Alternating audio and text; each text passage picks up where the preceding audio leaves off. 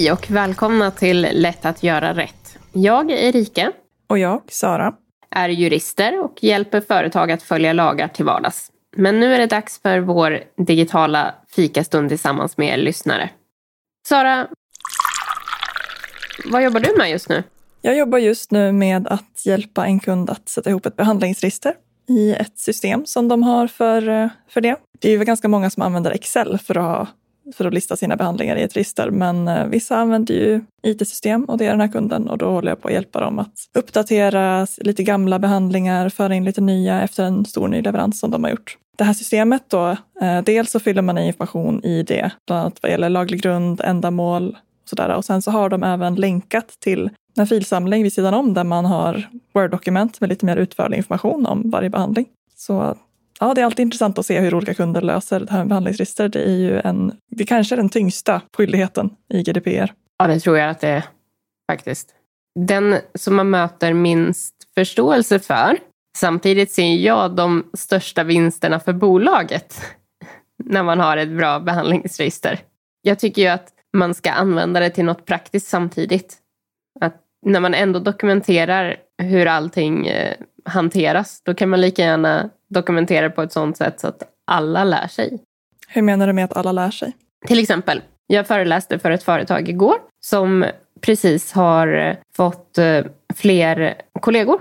De har köpt ett till bolag som nu ska alla jobba på samma sätt. Och det vet alla som har varit med om företagssammanslagningar att det kan vara väldigt svårt att jobba på samma sätt. Men det jag tänker på då det är att har man dokumenterat hur man gör vid de olika typerna av behandling så kan man också lätt överföra det till andra personer, alltså nya kollegor. Det är så här vi gör vid rekrytering. Det är så här vi gör när någon slutar. Det är så här vi tar in en ny kund och så vidare. Då antar jag att du inte menar att de ska gå in och läsa i behandlingsregistret utan snarare att man utgår från det. Om man säger så här, så få personer som möjligt ska se behandlingsregistret oavsett om det är en Excel-fil eller en sminkad sådan i något system. För den säger ju inte så mycket. Men informationen som finns där går ju faktiskt att presentera i ett väldigt trevligt och tydligt format för medarbetare. Håller helt med. Ja, vad jobbar du med just nu? Ja, jag håller faktiskt på och försöker återhämta mig efter lite förkylningar. Så att jag håller på att ta igen och försöker hitta på, eller komma på vad är, det, vad är det jag har jobbat med de där få timmarna per dag jag faktiskt har jobbat. Jag höll en föreläsning i alla fall igår då, trots sjukdom. Det är bra jobbat. Ja, det är skönt att veta att det är vanlig förkylning eh, och inte corona. Men det här med att man har ju inget immunförsvar nu när man inte varit ute och träffat folk. Så när sonen kommer hem med förskolebaciller då är det ju bara att lägga sig i soffan. Det finns inte så mycket annat att göra. Men just nu håller jag på att ta ikapp och planerar in också möten och så, de som man har varit tvungna att stryka. Det är lite blandat, högt och lågt. Du sa att vi satt och, du satt och fyllde i i ett system. Då antar jag att den kunden är ganska stor. Ja, det är en av våra största kunder. För det är ju någonting som jag har sagt till våra mindre kunder att det är ingen idé att lägga pengarna på ett dyrt system. Visst, vi måste se till att vi har den här dokumentationen men än så länge har jag faktiskt inte hittat något system som är, jag tycker är optimalt att använda. Hur är det systemet du använder nu? Funkar det bra? Ja, alltså för mig som är van att jobba i en Excel-fil så går det långsammare. Men jag tror att för någon som inte är van att jobba med behandlingsrester sedan tidigare så kan det vara lättare att ha liksom en, en interface, jag kommer inte på ordet på svenska, men att det, det är lättare med liksom fält man fyller i och sen så hamnar det, man behöver inte se själva registret i, den här, i de här rad för rad som man gör i Excel, utan det presenteras på ett mer lättsmält sätt. Så det är väl fördelen. Och att det är lättare att registrera nya behandlingar och ändra utan att man behöver gå in rad för rad. Mot de flesta av våra kunder så jobbar ju vi med arbetsflöden eller rutiner när det gäller det här. Vi kan faktiskt ta en rutin som exempel. Något som berör alla företag, rekrytering. Vad är det du tänker att man ska med i en sån, i en sån rutin? Det beror ju på lite också vad syftet är med rutinen. Om man vill att den ska vara någon sorts substitut för behandlingsregistret så är det viktigt att ha med i alla fall de viktigaste delarna som måste finnas i ett behandlingsregister. Men om det ska komplettera behandlingsregistret eller om det inte nödvändigtvis måste innehålla det som ska stå i ett behandlingsregister utan snarare är som ett annat sätt att förmedla rutinen på. Alltså alla de olika sätten påverkar ju vad som behöver finnas med. Men i de arbetsstöden som vi har så har vi väl någon sorts hybrid skulle jag säga. Att vi har de mesta sakerna där i som ska finnas med i behandlingsregistret men sen så brukar vi också komplettera med ytterligare saker i behandlingsregistret som inte behövs i en rutin. Om vi börjar med det som kan behövas både i en rutin och i en behandlingsregister, vad kan det vara till exempel?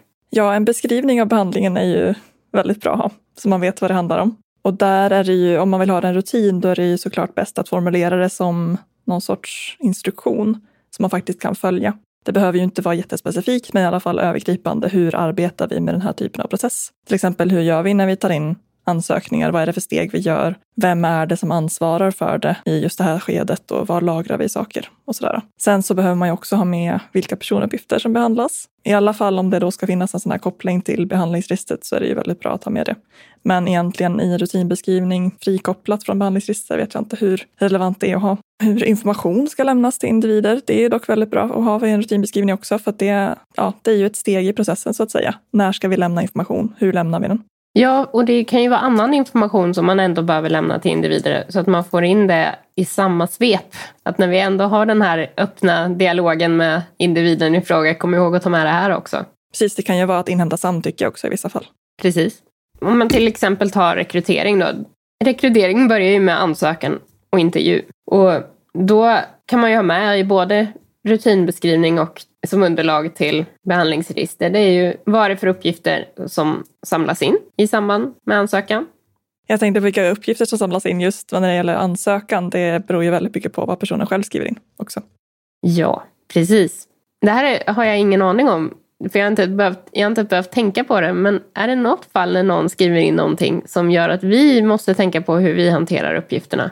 Absolut. Har vi ingen grund för det så spelar det ingen roll att det är individen själv som har samlat in det. Så till exempel om de skriver in att de har en, ja, någon sjukdom till exempel som inte är relevant alls i vår bedömning, då ska vi ju ta bort den uppgiften, censurera eller hur vi nu gör det på bästa sättet. Om vi inte faller under någon form av offentlighetsprincip då, då behöver det ju sparas.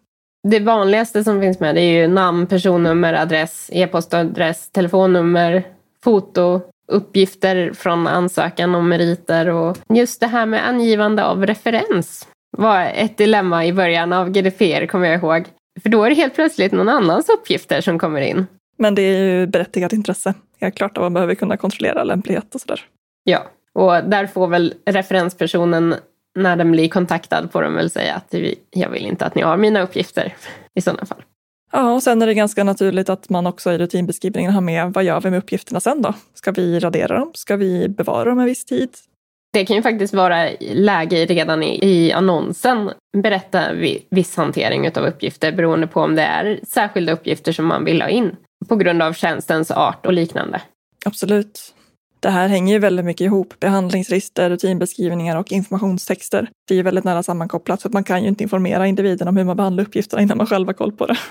Och sen eh, så brukar vi ha med i våra beskrivningar också vilket system som man lägger sakerna i.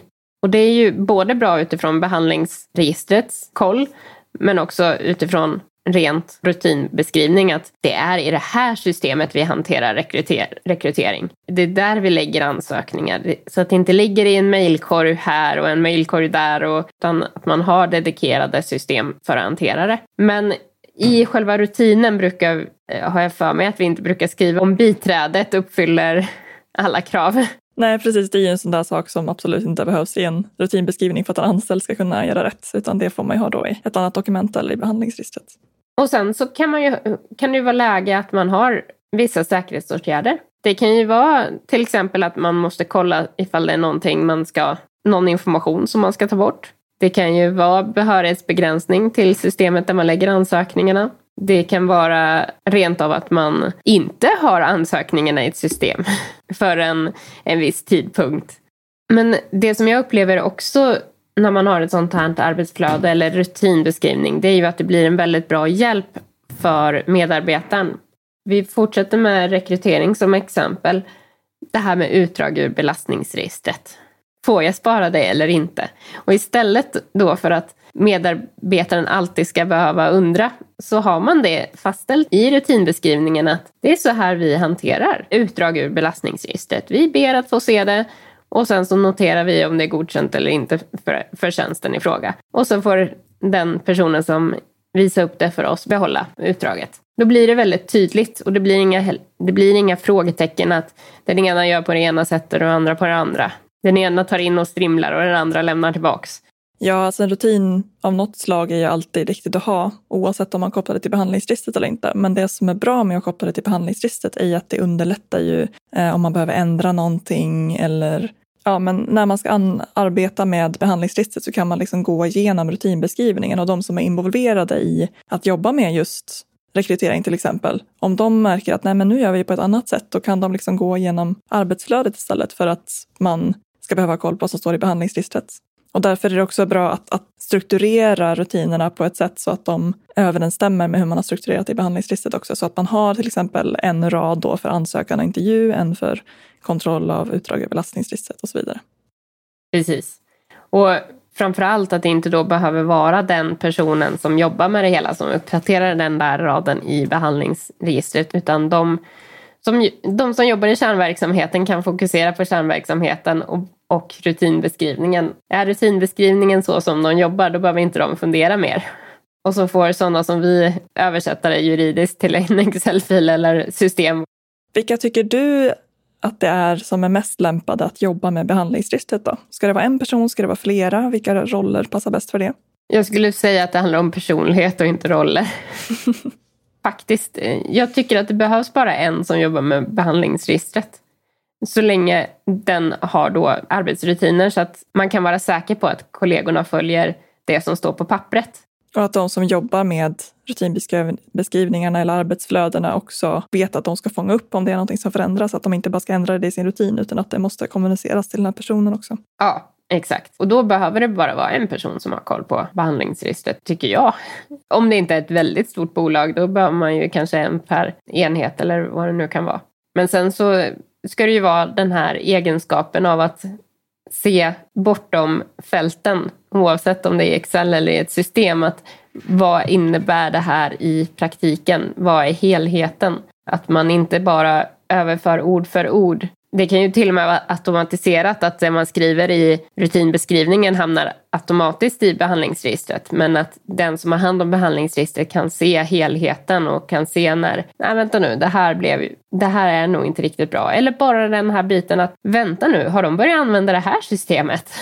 Det systemet var ju, är ju helt okej utifrån de här hanteringarna vi har, men det här är ytterligare en hantering och den hanteringen kräver ju mer säkerhetsåtgärder. Är fortfarande det här systemet lämpligt? Och där är ju faktiskt någonting som ett IT-system vinner helt klart över en Excel-fil. Att tänk om man kunde automatisera då så att när man fyller i en behandling i det systemet så skapades, skapas det automatiskt en rutinbeskrivning till det också. Och att man inte behöver uppdatera båda ställena utan att det utgår från ett och samma flöde. Ja, hur länge har vi inte utvecklat det systemet? Jag vet att vi har drömt om det väldigt länge i alla fall. Men... Mm. Det finns ju till och med embryo till det, men eh, ja, inte riktigt hunnit med det. Nej. Så kan vi väl säga. Men sen så ska vi säga att det har kommit flera system som vi inte har hunnit undersöka. Så det kanske finns något bra, eh, något system som har det här numera. Mm, absolut, så kan det vara. Det har vi ju också märkt hos våra kunder att de som har jobbat med Excel-fil innan och sen går över och jobbar istället med eh, rutinbeskrivningar. De tycker ju att det är så mycket enklare och framförallt då att de kan ta hjälp av sina kollegor på ett helt annat sätt.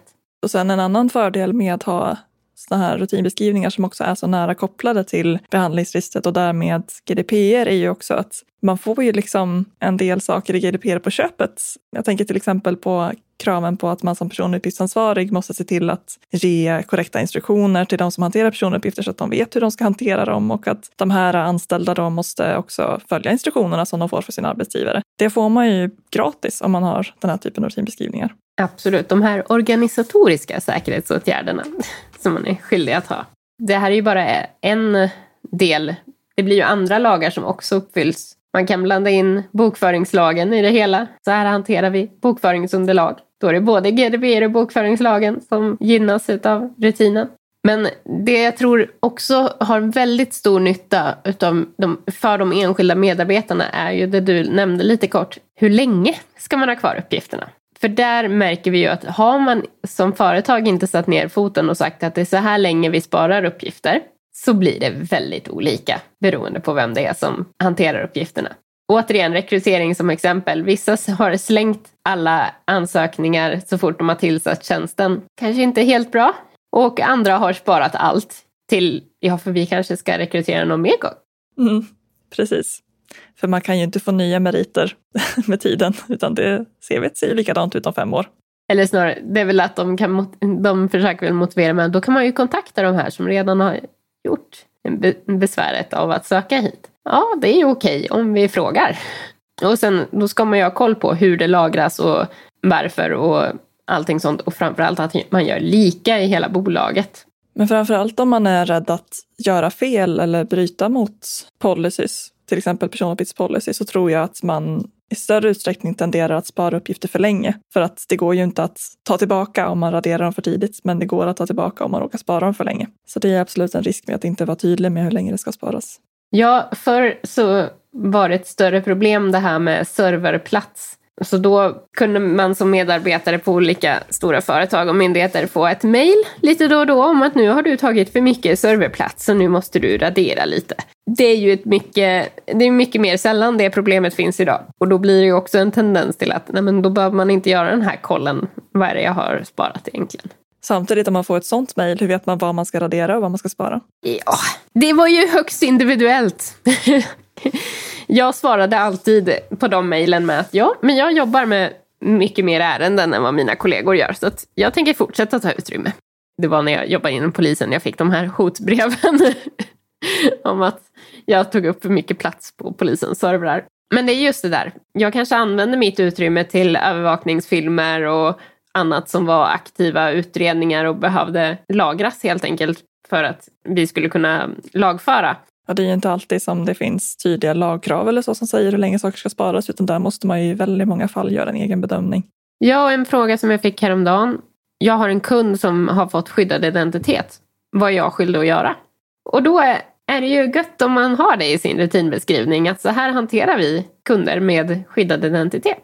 Sen är frågan om det ska vara en egen behandling så som är kopplad till ett arbetsflöde, men det lär ju vara en del av ett arbetsflöde. Ja, det, det var det jag menar. Liksom att I rutinen för kunduppgifter, hur de hanteras, att man då har, om kunden har skyddad identitet så blir det så här istället. Ja, vad tycker du är viktigast med när man gör en rutinbeskrivning? Att den är lätt att följa. Det ska vara lätt att göra rätt. ja, precis. Det, det är precis det det handlar om. Att den ska vara den enklaste vägen att arbeta. Eller i alla fall den lättaste instruktionen för hur man ska arbeta. Sen kan det ju finnas anledningen att ha en komplicerad rutin i vissa fall. Eller en komplicerad process, men det ska tydliggöras hur den ska följas i alla fall. Precis, man ska kunna sitta med rutinbeskrivningen bredvid och ta sig igenom en process och inte behöva fundera på gjorde jag rätt eller inte nu. Ja, jag eh, tror att jag behöver gå och ta en kopp te och istället för vatten som jag håller på med just nu. Så att jag får lite mer lindring i min hals. Och sen ska jag fortsätta ta mig igenom högen med arbete. Du ska inte vila lite också? oh, säg inte det. jo, förmodligen. Men eh, ta hand om dig så hörs vi. Det gör vi. Ha det gött. Hej då. Hej.